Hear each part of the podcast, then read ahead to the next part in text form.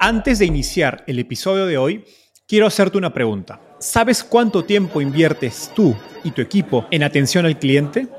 En el mundo de las startups, donde cada segundo cuenta y cada cliente es importante, Zendesk se convierte en tu aliado perfecto. Es como tener un equipo de superhéroes de atención al cliente a tu disposición. Zendesk es una plataforma omnicanal que integrará todos tus canales de comunicación como WhatsApp, email y redes sociales en un solo lugar. Gestiona tickets, ofrece una gran experiencia, aumenta tus ventas, pero sobre todo Construye relaciones cercanas con tus clientes gracias a Zendesk. Como beneficio exclusivo por ser parte de la comunidad startupeable, podrás probar el CRM de Zendesk completamente gratis por 6 meses. Y si decides continuar, tendrás 15% de descuento en tu primer año de contrato. Lo mejor de todo es que Zendesk escala de acuerdo a tus necesidades. Desde la oficina prestada donde empezaste hasta la compañía global que quieres construir. Compañías globales como Slack, Shopify y Airbnb confían en Zendesk para su atención al cliente. Ahorra tiempo, dinero y mantén felices a tus clientes.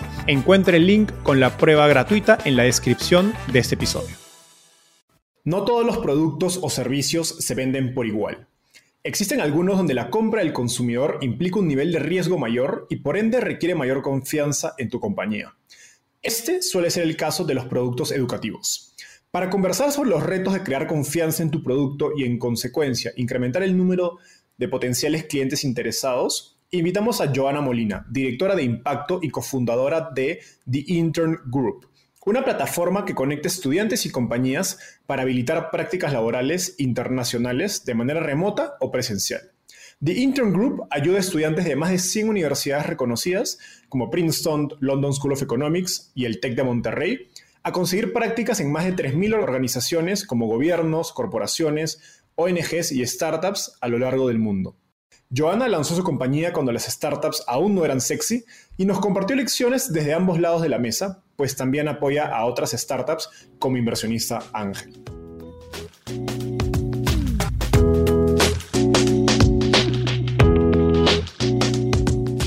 Hola, mi nombre es Enzo Cavalier y soy un convencido de que el emprendimiento en tecnología es una oportunidad histórica para resolver los problemas más urgentes de Latinoamérica.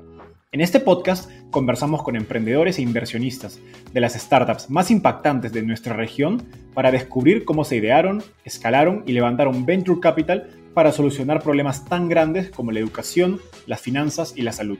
Recuerda visitar www.startapeable.com donde encontrarás todo un ecosistema de recursos para tu camino startup.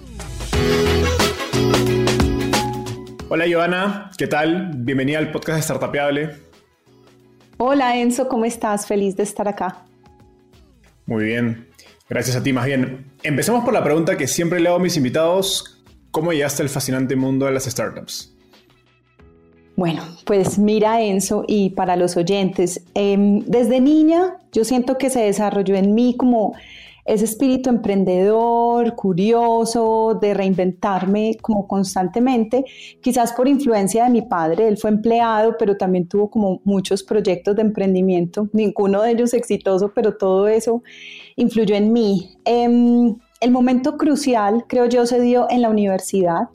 Yo inicié estudiando comunicación social a los 16 años, salí muy joven del colegio y a esa edad todo me gustaba, así es que decidí estudiar comunicación social, pero pues eh, luego cambié de carrera, me pasé después de dos años para finanzas y esa fue la carrera como que más me, me emocionó en su momento. Luego trabajé en la bolsa, en mi trabajo, digamos, soñado como corredora de bolsa y tres años después con una carrera como bastante exitosa, digamos, le estaba cumpliendo metas, estaba trabajando con muchísima pasión y muy, muy duro en el banco, nuevamente decidí, decidí como reinventarme y renuncié a mi trabajo para irme a, estudiar inglés a Londres. Y esa fue una experiencia que cambió todo en mi vida, o sea, me abrió completamente el mundo. Em, allí apliqué para trabajar, además de estudiar, que era como mi, mi misión principal, apliqué para trabajar en un café. Em, este café se llama Pret y está en todas partes. De hecho, solamente en la, en la parte central de Londres creo que hay más de 300 tiendas.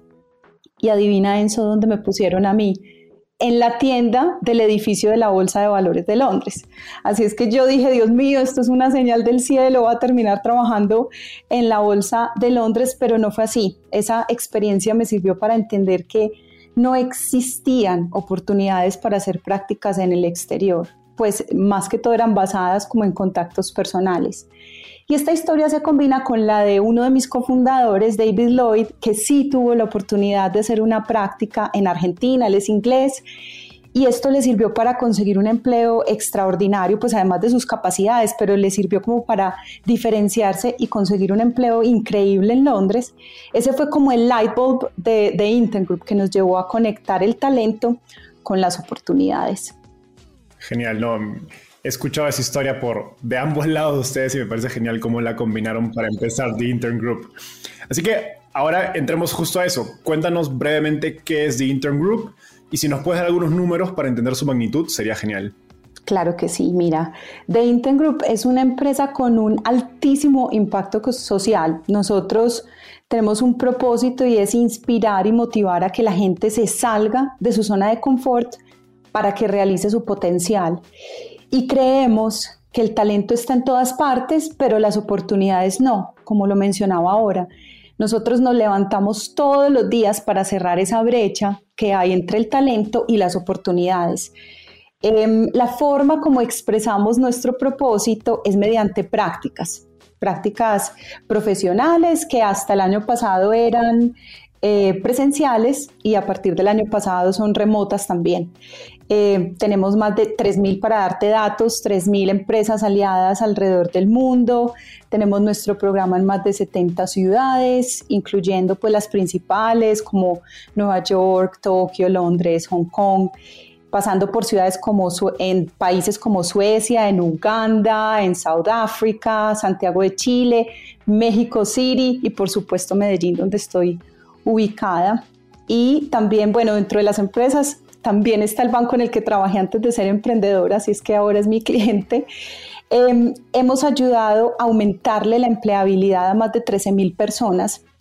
La mayoría son jóvenes que están buscando oportunidades como su primer empleo. Y el año pasado, digamos que la pandemia casi nos mata, pero nos fortaleció al final nos aceleró como un proceso que veníamos pensando sobre lanzar el programa virtual, pero que sentíamos que las empresas no estaban todavía listas. Y de esa manera, pues pudimos tener en el último año más de 2.000 jóvenes haciendo prácticas 100% remotas y virtuales en más de 120 países. Em, en cuanto a nuestras universidades, que son grandes partners nuestros, trabajamos con más de 120 universidades, las mejores del mundo, y ellas son quienes nos recomiendan a sus estudiantes, los patrocinan y que nos validan de cierta manera el programa y, como parte del currículum de los estudiantes les dan crédito. Genial. Justo de, uno de los puntos que dijiste vamos a hablar más adelante, pero ahora me gustaría entender cómo empezaron. En una entrevista anterior, David, tu, cofundador, contaba que su MVP o su producto mínimo viable fue bastante de bajo costo con una página de Facebook, una cuenta de Gmail genérica y, una de PayPal para recibir pagos y creo que poco más que eso. ¿Cómo fue el proceso de construir el, MVP de The Intern Group y cómo consiguieron sus primeros clientes? Ay, no, me encanta, me encanta esta pregunta porque cuando cuento esta parte de la historia yo me siento como súper vieja, porque cuando empezamos la empresa pues ni siquiera existía Instagram y la mayoría de las redes sociales que tenemos hoy. Eh, nosotros lanzamos con un video de YouTube, una página de Facebook y una cuenta en Twitter. Ya está. Bueno, y PayPal, como dice David. Em, este MVP requirió de cierta manera vender lo que no teníamos porque me reuní con el Comité Olímpico Nacional o FIFA, esto es en el año 2011, y le vendí la idea, les dije, bueno, acá tenemos un evento internacional, están reclutando voluntarios, permítanme que les traigamos voluntarios extranjeros. Me dijeron, sí, listo, traiga 10. Y yo salí súper asustada y dije, David, por Dios, tenemos que traer 10 personas como sea. Si ustedes incluso buscan en YouTube Volunteer Medellín U20 World Cup 2011, el primer video es el mío. y esa fue nuestra primera campaña de marketing, un video pues casero donde yo estoy presentando, invitando a la gente a que aplique, a que crean nosotros, donde no teníamos ni una página web. Y bueno, de tanto hustling que hicimos para ese MVP, incluso logramos gracias a un amigo, Andrés, que, que J Balvin tuiteara sobre nuestro programa. Eh, recibimos más de, bueno, en esa época, hace 10 años, J Balvin no era lo que es hoy, pero igual fue súper gigante para nosotros. Eh, recibimos más de 100 aplicaciones y al final cumplimos con esos 10 extranjeros. Y fuimos los únicos, los únicos que trajimos personas del exterior, así es que salimos en prensa, fue mucho, mucho free press lo que nos trajo el programa, piloteamos, recogimos todo el feedback, y estábamos ya listos para escalarlo. Aplicamos a Startup Chile, lanzamos Global y bueno, pues, ¿qué nos costó esto? Muy poco, pues lo que te acabo de contar. Eso sí, muchísimo tiempo, mucha dedicación, nos dedicamos full time desde el inicio, los tres cofundadores a la empresa, por meses, no tuvimos salario, yo creo que por dos años, pero que se puede, se puede y de hecho estamos muy felices porque hace poco hicieron un caso para la clase de emprendimiento de MIT con nuestra empresa y con nuestra historia como de bootstrapping. Y para cerrar un poquito como la pregunta, volviendo al tema de, de mi amigo y J Balvin, algo fundamental en este MVP es que recibimos mucha ayuda desinteresada de la gente. Hay muchas personas que nos presentaron a otros o nos recomendaron o que creyeron en nosotros, así es que de cierta manera o no de cierta manera, uno siempre crece eh, con la ayuda de otros y este es un círculo como virtuoso del cual yo siempre estaré muy agradecida y que me dedico como a multiplicar. Totalmente de acuerdo. Y creo que algo interesante de su compañía y lo que me gustaría profundizar es que a ustedes les ha tocado de cierta manera crear el mercado si bien creo que la gran mayoría está de acuerdo con que una práctica internacional es una gran propuesta de valor y una gran oportunidad de desarrollo personal, no todo el mundo lo hace porque creo que existen muchas, digamos, varias fricciones que limitan que más gente se anime a hacer. Entonces, cuéntanos cuáles han sido esas principales fricciones que identificaron y cómo han priorizado su desarrollo de producto para resolverlas, sabiendo que, que a la medida que vas resolviendo esas fricciones, algún modo estás aumentando tu tamaño potencial de mercado. Por supuesto que sí. Y bueno, lo primero que quiero decir, decirte, Enzo, y a la audiencia es que las prácticas no son obligatorias en el mundo como sí lo son en Colombia, en otros países, sobre todo América Latina. Entonces, y lo mismo que la educación. La educación no dura cinco o seis años, sino tres en la mayoría de los países. Entonces, teniendo en cuenta esto, eh, las prácticas sí son algo que es relativamente nuevo y hace diez años, pues, mucho más. Eh, te voy a compartir como algunas de las principales fricciones. Mm, quizás la primera podría ser el tema de la confianza. Yo creo que tanto para los practicantes como para las empresas o a las organizaciones anfitrionas, nosotros nos encargamos de preparar a esos jóvenes para las organizaciones y a las organizaciones para que estén más abiertas a, brindar como estas oportunidades de primer empleo, porque aquí hay una gran dicotomía y es que pues como estudiante necesito empleo, pero para emplearme necesito experiencia. Entonces esa es una de las grandes fricciones. Otra es el tema de logística. Eh, esta es mucho más intensiva, obviamente cuando las prácticas son presenciales, porque pues me tengo que instalar en otro país, eso requiere visado, alojamiento, redes de apoyo, hay diferencias culturales y demás, pero nosotros nos encargamos de resolver todo esto. Y también, tanto para el programa presencial como virtual, eh, le damos no solo todo el apoyo, sino que la gente se integra a una comunidad internacional de talentos que también están explorando y con quienes se van a, contactar, pues y conectar de por vida. Y otra de las fricciones mm, es el dinero. Obviamente viajar y hacer una práctica presencial es muy costoso. El programa virtual nos ha solucionado de cierta manera este aspecto, aunque creemos pues en el poder del intercambio cultural, ambos programas tienen como motivaciones y resultados diferentes.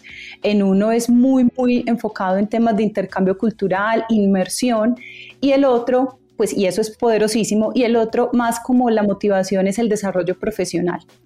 Entonces todo el tiempo trabajamos con nuestro equipo de experiencias para ver cómo de manera virtual generamos ese intercambio cultural y que la gente pueda construir un network eh, con personas de todo el mundo.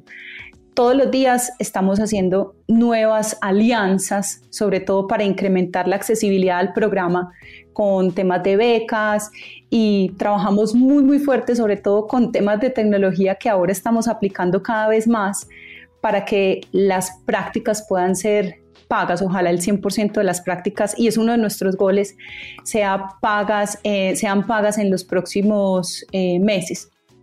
Como dices, estamos priorizando la tecnología, innovando en nuestro modelo de negocios y esto pues nos ayuda a incrementar exponencialmente el tamaño de nuestro mercado. Genial. ¿Y cuáles han sido esas fricciones? Nos mencionabas varias, la económica, la logística. ¿Cuál crees que ha sido esa que, en que se dieron cuenta, wow, cuando resolvimos esto el mercado incrementó significativamente? Em, la presencialidad. Yo creo que el año pasado con, ese tema, ese punto de, fricción, la presencialidad nos llevó a escalar exponencialmente. La confianza, también el tema de la confianza eh, que tuvimos para poder escalar Em, creo que ha sido una gran ventaja para nosotros. Y esos validadores iniciales nos sirvieron mucho porque pues es lo que uno como emprendedor debería buscar al inicio, es tener esos partnerships como en nuestro caso con FIFA que vende, que vende bastante bien. No, de, hecho creo que lo, último que mencionas es un punto muy interesante porque ustedes no venden pues un producto de e-commerce o software, ¿no? Donde el riesgo para el cliente es relativamente bajo. Al vender una experiencia internacional en un país desconocido, evidentemente para el alumno hay, hay muchos riesgos, muchos miedos, ¿no? Y cuéntanos qué papel eh, jugó la falta de confianza en sus primeras ventas y qué acciones han tomado en el tiempo para escalar esta confianza, sobre todo a medida que vas a varios países, ¿no? Donde pues es diferente cuando uno se enfoca en un país, creo construir una marca es relativamente más sencillo a cuando tienes una presencia tan amplia en varios países, en varias zonas del mundo. Totalmente. Pues bueno, a ver, tengo como dos historias muy chistosas que les quiero compartir. La primera es que eh, para el Mundial, como les contaba anteriormente, el piloto que hicimos del Mundial Sub-20, una de las personas que participó en el programa un día me dice, bueno, Joana, necesito que me envíes todos tus datos y los de David y los de sus familias y hasta mi novio, porque les vamos a hacer un estudio con la CIA. y, a mí me parecía que iba a ser un chiste, pero fue verdad. Y bueno, pues entonces salió muy bien el estudio porque al final hizo el programa. Ese era el nivel de confianza que teníamos en ese momento.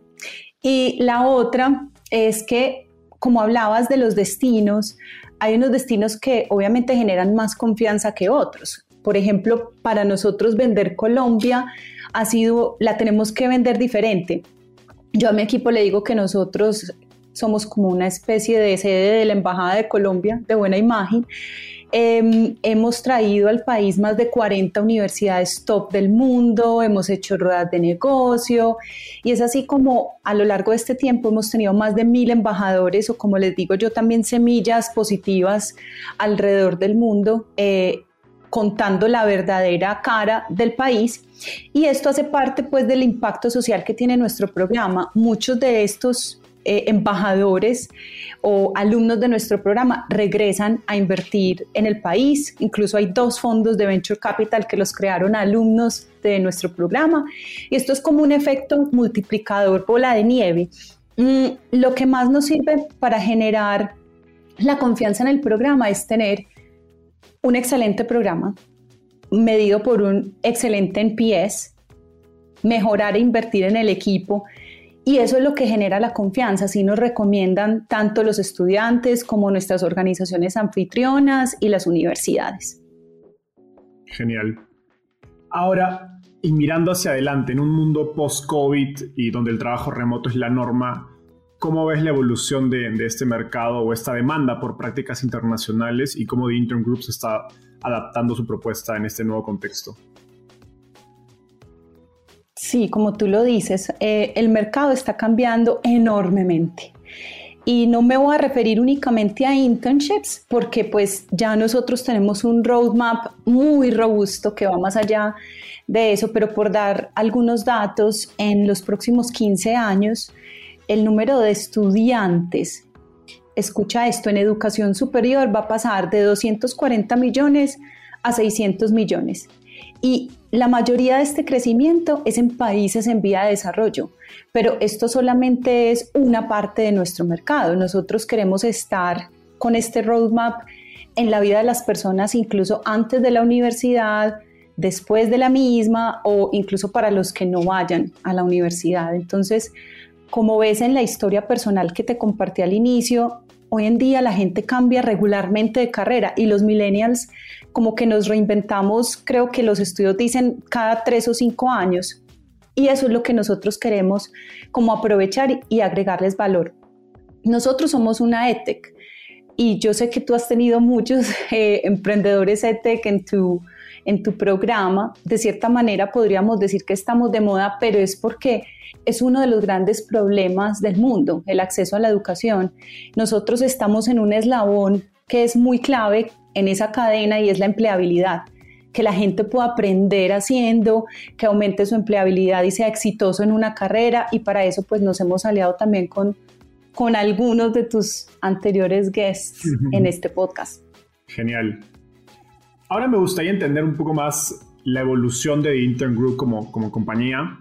Eh, ustedes no empiezan, creo, como una startup propiamente dicha, sino como un modelo de negocio más intensivo en servicios, de algún modo resolviendo todas las fricciones que habían en conseguir estas prácticas internacionales que nos contabas al inicio, y donde me imagino que gran parte de ese trabajo era ejecutado manualmente, y de hecho, ustedes con ese modelo ya han llegado millones de dólares en ventas y recién levantaron su primera ronda de Venture Capital el año pasado, donde que suena, suena tarde, ¿no? Comparado como está el mercado de día de, levantamiento de capital, que las compañías a los meses nomás levantan millones de dólares. Cuéntanos en qué momento deciden apostar por un modelo basado en tecnología, digamos, más escalable, y, qué cosas ¿no? identifican que los lleva a pensar en esta, en esta oportunidad de transformarse. Total, total. Esta pregunta me llevó a pensar en una imagen de la empresa y me recuerda cuando manejábamos la empresa por email. Y tengo por ahí guardado un email con más de 120 respuestas. Ustedes se imaginan eso, es, es algo increíble. Nosotros siempre quisimos ser la más tech, non-tech startup. Eso fue pues como en el pasado. Y por supuesto, pues que el uso de la tecnología fue muy importante para nosotros y clave porque nosotros nacimos como una empresa remota hace 10 años con un equipo en 16 países, con clientes en 70 ciudades. Pero dicho esto, como tú dices, nuestro servicio no era de tecnología em, y lo que lo llevó a acelerarlo fue la pandemia, porque de un día al otro teníamos más de mil estudiantes que estaban listos para viajar con todos sus sueños, maletas empacadas prácticamente para hacer sus prácticas de verano y no podían viajar. Y no solo eso, en cuarentena total la, la mayoría de ellos. En esos momentos es cuando yo pienso que sale como lo mejor de nosotros los emprendedores que definitivamente no nos dejamos morir.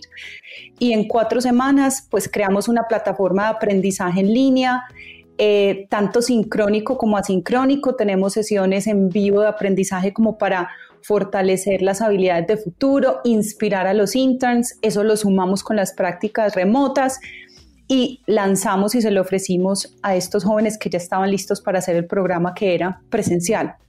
Y la mayoría dijeron, listo, esta es una gran alternativa, lo tomamos, otros postergaron el viaje y pues gracias a Dios ya empezaron a hacer el programa presencial. Poco a poco hemos estado reactivando en los países donde eh, se permite por regulaciones. Digamos que prepandemia teníamos un programa muy, pero muy solo, sólido que bootstrapeamos, como tú dices, con muy buenas ventas. Em, el programa presencial, pero hoy ya tenemos cuatro, el presencial, el remoto, tenemos uno que es de nómadas digitales, que combina los dos anteriores y uno de practicantes independientes. Entonces, esperamos incluso tener al menos seis programas más en los próximos años y de hecho pues nuestro siguiente programa es en partnership con MIT como nuestro partner académico, así es que no sé si de pronto lo puedes sentir en mi voz, pero el potencial y el impacto son enormes y lo que se viene es muchísimo más grande. Y cuéntanos a nivel, digamos, organizacional, de operaciones, de producto, ¿qué cambios ha, implicado para, para The Intern Group? Porque no, no solo has pasado un modelo de negocio tradicional a uno de tecnologías, sino que una compañía bootstrapeada a levantar capital.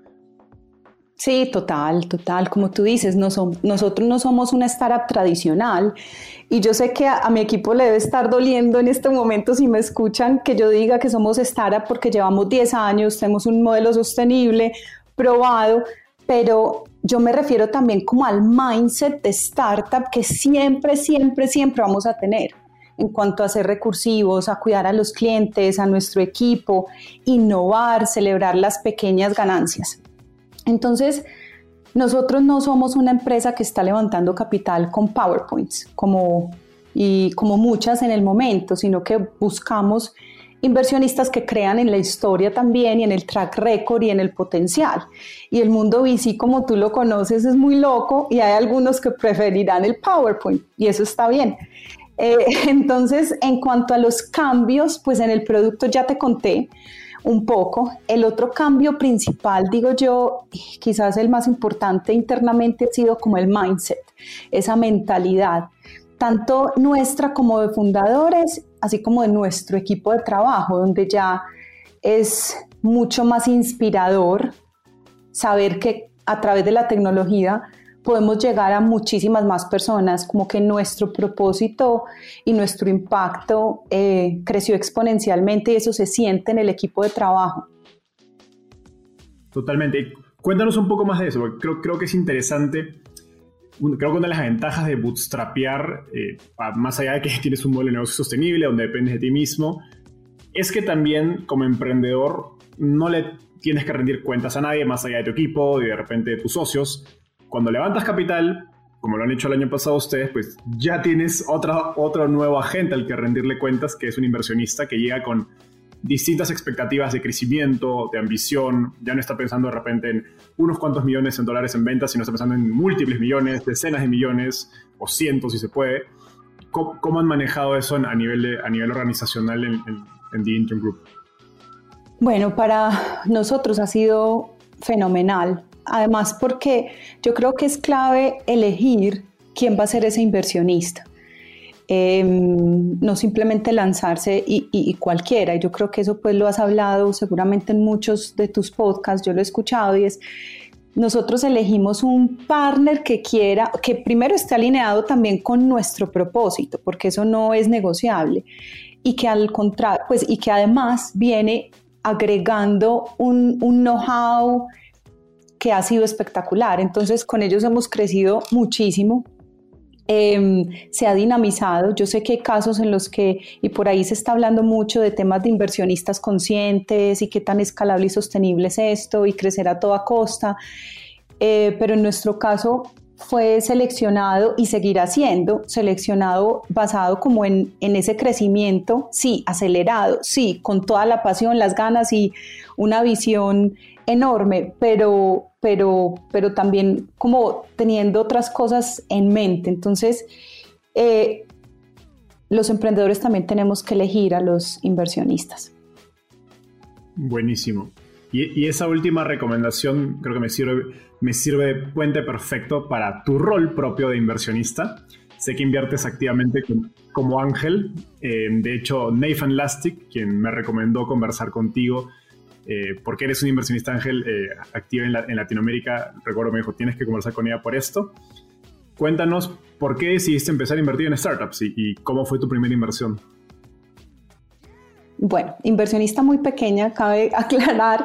Nate es súper, súper generoso y a mí me encantó, me encantó el podcast que tiene contigo. Creo que fue su primer podcast en español, así es que les súper recomiendo que lo escuchen porque tiene muchísimo valor para nosotros los emprendedores levantando capital.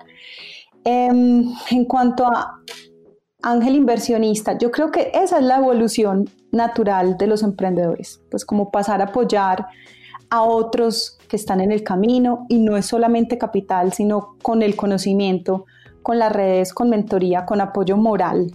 Y sí, yo creo que puede sonar raro, pero apoyo moral, porque en este mundo del emprendimiento puede ser como muy solitario, donde los emprendedores podemos tener muchas crisis existenciales, muchísimas decisiones difíciles y temas que a veces uno no comparte con muchos o no sabe con quién compartir y que solamente otro emprendedor te podría entender. Entonces esa es una de las motivaciones. Eh, ¿Cómo empecé? Hace como más o menos ocho años entré a una de las redes eh, en Colombia de emprendedores, se llama Andy del Futuro, hoy es la Cámara de Emprendimiento de la Andy. Y allí yo fui incluso la primera mujer en la Junta de, de, Medellín, en el comité de admisiones en el que estaba yo, veía muchísimos emprendedores que venían, que hacían sus pitches, que querían entrar. Y fue así como desde ADF creamos como un mini vehículo, bueno, no mini, un vehículo pequeño de inversión, se llama Invictum Capital y está pues cerrado hace muchos años. Esa fue como mi primera inversión y experiencia en el mundo de los VC desde el otro lado con amigos emprendedores. Así empezaron también a llegar otras oportunidades porque esto es mucho como de voz a voz y nos empezamos a conocer. Entonces empezaron a llegar como oportunidades de otros emprendedores y bueno, pues he hecho algunas directas, otras con, con, fondos, pero pues obviamente no puedo invertir en todo, no tengo el dinero para eso, ojalá. ¿Y qué beneficios te ha traído ser emprendedora en tu papel como inversionista ángel? Mm, muchísimos, muchísimos beneficios. Empatía, eh, compasión, experiencia. Em, porque mira, en muchos, en muchos casos yo ya pasé por las situaciones que están viviendo los emprendedores, en otros no, pero conozco quién pasó por ellos, así es que juntos aprendemos.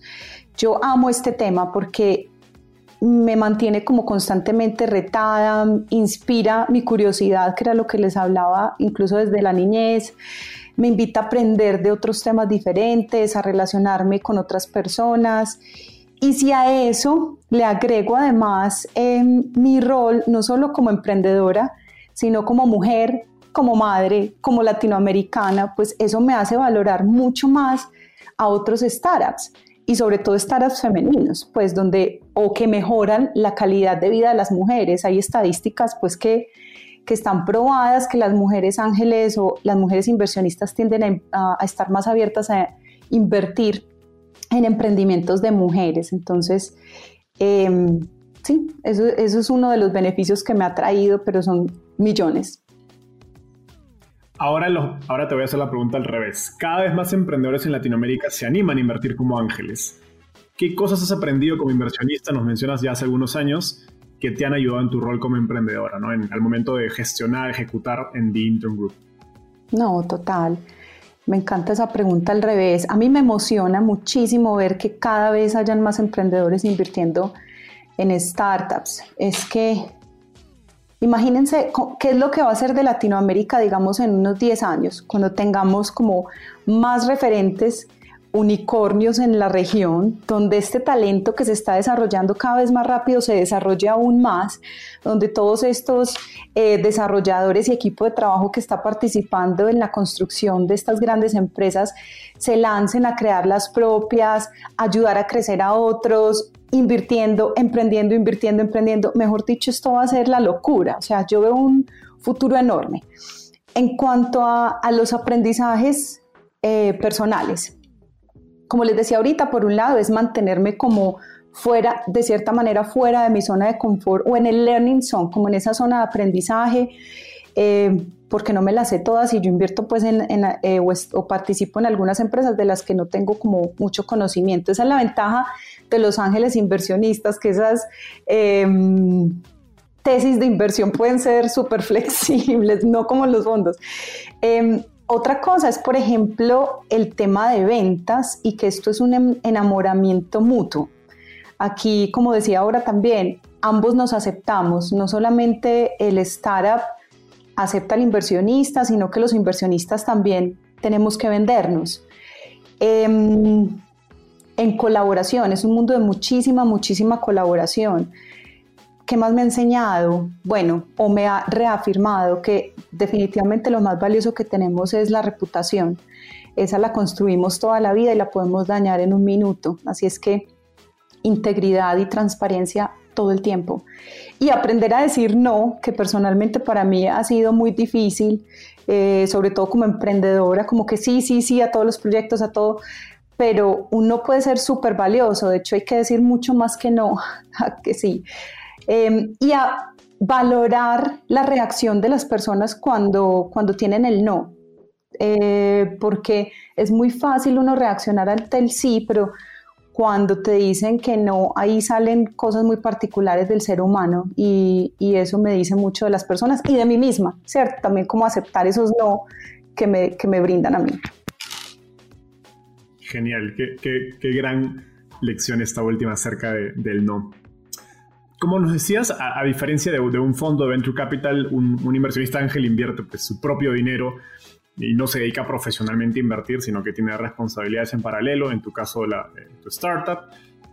Y, y, por esto la curva de aprendizaje de, de, un ángel suele ser más larga, porque pues invertir implica detalles financieros, legales, de negocio, que requieren tiempo, práctica y algunas repeticiones, digamos, para entender. ¿Cómo ha sido tu proceso para, para aprender a invertir en startups? Mm, bueno, en mi caso eh, ha sido con, con, amigos, como les conté, ese fondo Invictum con otros emprendedores eh, y como observadora de grandes amigos, por ejemplo, como Nate, que con su fondo Magma eh, me he podido conectar también con algunos de los startups. Eh, para agregarles valor, porque desde el ángulo de Ángel también esto tiene un valor agregado muy grande para los emprendimientos. Hoy en día hay cursos para ángeles y tú tienes razón, este no es un trabajo tiempo completo. Pues yo tengo mi empresa y mi empresa es mucho más que tiempo completo. Así es que el tiempo que yo le dedico a los emprendimientos, a estos startups, es un tiempo que estoy sacrificando de cierta manera o que no le estoy brindando a mi familia. Y es por eso que tiene que ser como meaningful, tiene que ser súper valioso, tiene que ser algo impactante que esté transformando el mundo positivamente. De otro, pues de otro lado no lo haría. ¿Y cómo has manejado esos tiempos, eh, esos aprendizajes? Porque suena que es un nuevo rol en, tu, en, tu, en tu carrera.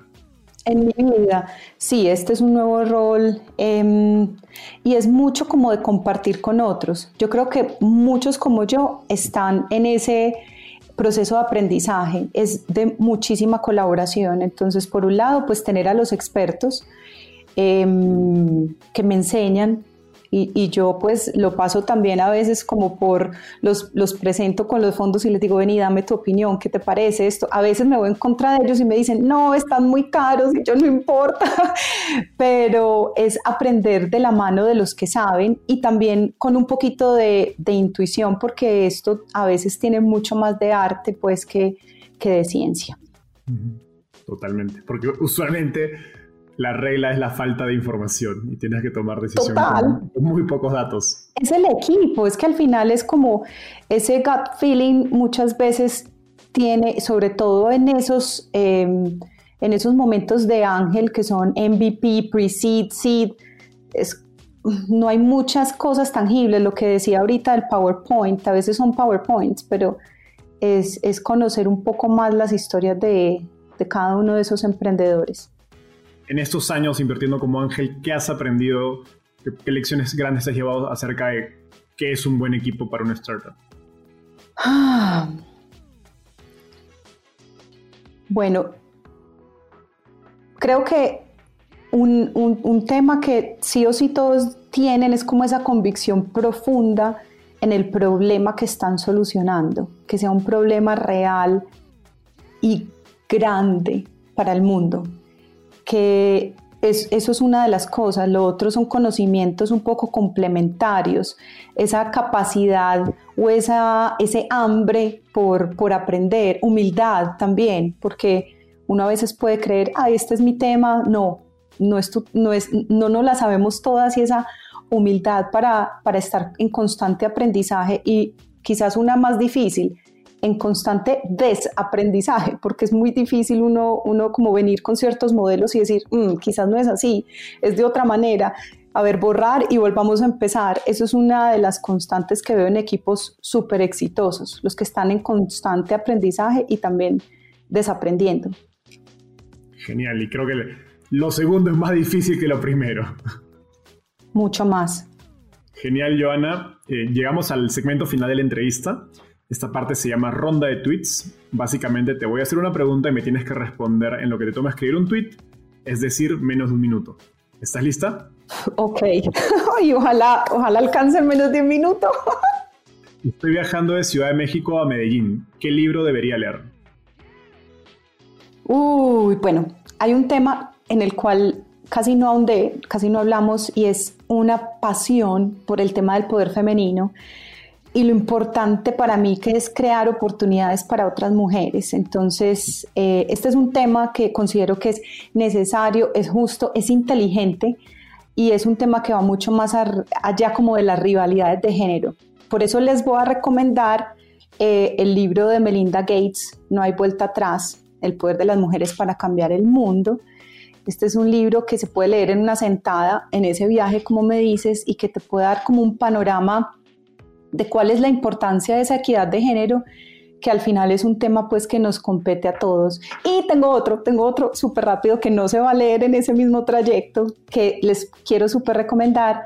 No está en español por ahora, eh, se llama The Values Compass y es increíble, es un libro exquisito porque es mediante como pequeñas historias te van llevando a través de, del mundo, es una historia por cada país, más de 100 países, y, y, te cuentan como los valores principales. La autora que se llama doctora Mandy Bright es una amiga, así es que también te la puedo presentar. Genial. Más de un minuto. Sorry, sorry. Genial. ¿Qué te gustaría cambiar del mundo de las startups en Latinoamérica? Mm. Mm. ¿Qué me gustaría cambiar? Me gustaría cambiar, lo voy a ver como desde dos ángulos, desde el ángulo de las startups, o sea, como interno, como emprendedora, como startup, es ese mindset, que, que, haya como un mindset mucho más global, una mentalidad mucho más global, que los emprendedores se la crean, por favor, que se la crean, que vean mucho más allá y, y que vean el mercado eh, global, el mundo como su mercado. Y la otra es externa y es respecto al tema VC y como de las valoraciones, sobre todo de los emprendedores latinoamericanos, eh, que aunque parece que estuviéramos de moda, pues la forma en la que nos miden es muy diferente a otros que se llaman los élite, no élite. Yo creo que por ahí tienes un podcast también al respecto. Quisiera que se midieran los startups por el equipo, por el potencial, por la atracción, no tanto por los títulos universitarios, pero bueno, tú ya hablaste un poquito más de eso con Nate, así que les vuelvo a recomendar ese podcast. No podría estar más de acuerdo. Finalmente, ¿quién es un emprendedor o emprendedor en Latinoamérica al que crees que debería entrevistar y por qué? Uno, Dios mío, bueno, eh, una emprendedora y un emprendedor. Una emprendedora es Cristina Muñoz. Ella es la CEO y cofundadora de Proyecto MOMS, esta es una plataforma espectacular que conecta a las mujeres y madres profesionales con empleos que pueden ser full time, part time, freelance. Bueno, es hermosísimo. Muchísimo impacto ahí. Y uno hombre es Samuel Urquijo. Él es el cofundador y CEO de Kiwi, que es una plataforma de plataformas, le digo yo, es una plataforma de ventas omnicanal y se basa en la empatía y están sacándola del estadio en este momento. El equipo es increíble además.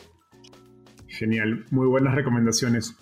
Joana, un gustazo tenerte aquí. Gracias por darte el tiempo. Pueden seguir a Joana en LinkedIn, en las redes de The Intern Group y de hecho tienen un podcast llamado How to Be the Difference que está muy bueno y creo que pueden encontrar muchas historias inspiradoras ahí. Ahí estuviste tú como mi invitado en inglés. Gracias. Ahí pueden ir a escucharlo. Gracias, Joana. Nos vemos. Bye. Gracias, Enzo. Que estés bien.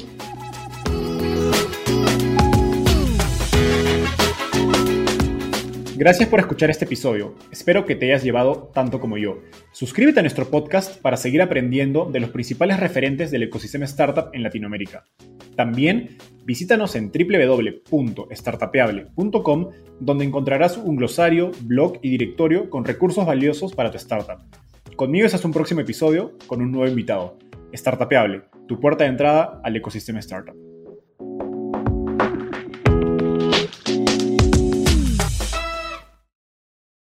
Este es un podcast producido por Explora.